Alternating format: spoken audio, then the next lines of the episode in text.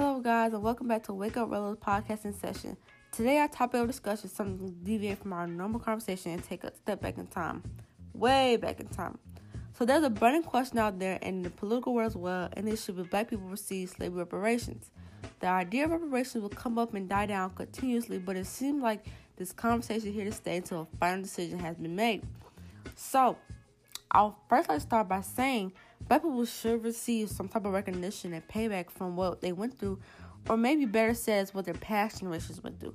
The amount of benefit from black labor in the South during those prime slavery times could never match what the price tag of reparations could possibly be today.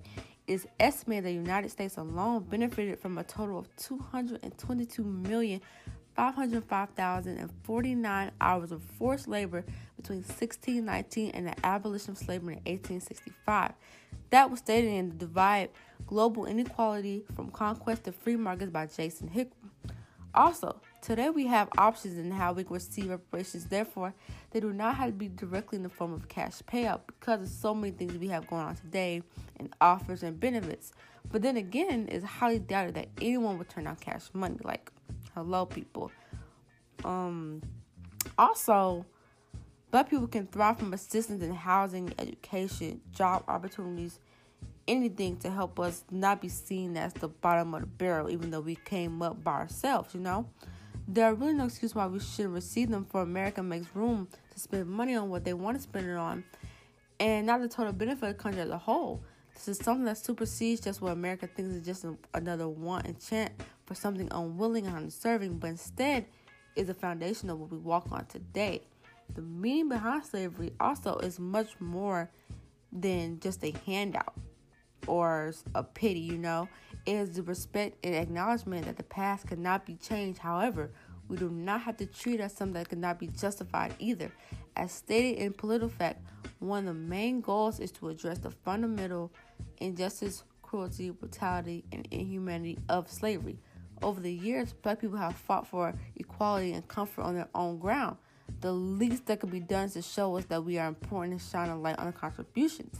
With that being said, now let's take a look at some viewpoints from others to see where they stand on slave reparations and how they should or should not be distributed.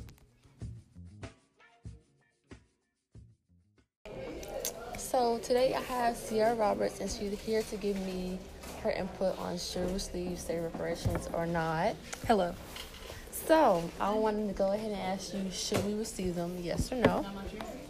No. And why is that? I feel as though it would only cause more problems, mm-hmm. and we've already came so far without reparations. Mm-hmm.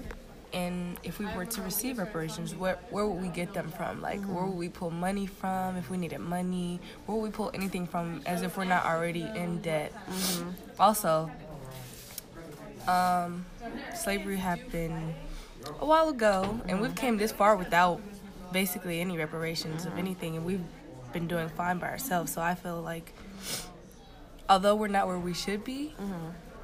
we've came this far, and mm-hmm. we can go even even farther.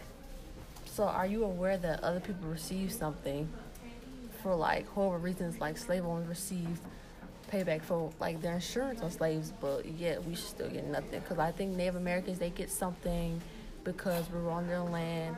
However, you still believe that we should get nothing.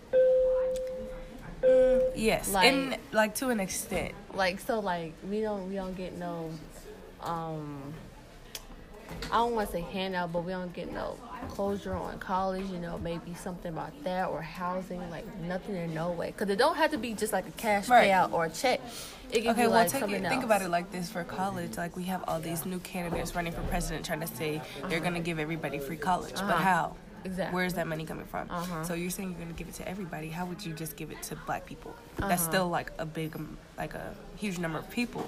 So where would that come from? Like, mm-hmm. you have to think about like where are they going to pull anything from to give to us mm-hmm. that won't like mess us up already more, more than we already are messed up? Mm-hmm.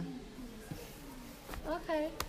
Thank you for your input and i'll be sure to ask you again. Thank you. Bye.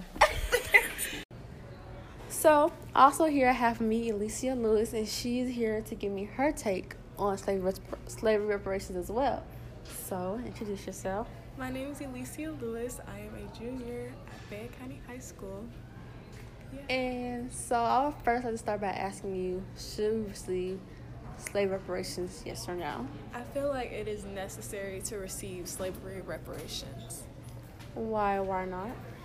I feel like we should receive slavery reparations as a necessary repayment for the effects of slavery.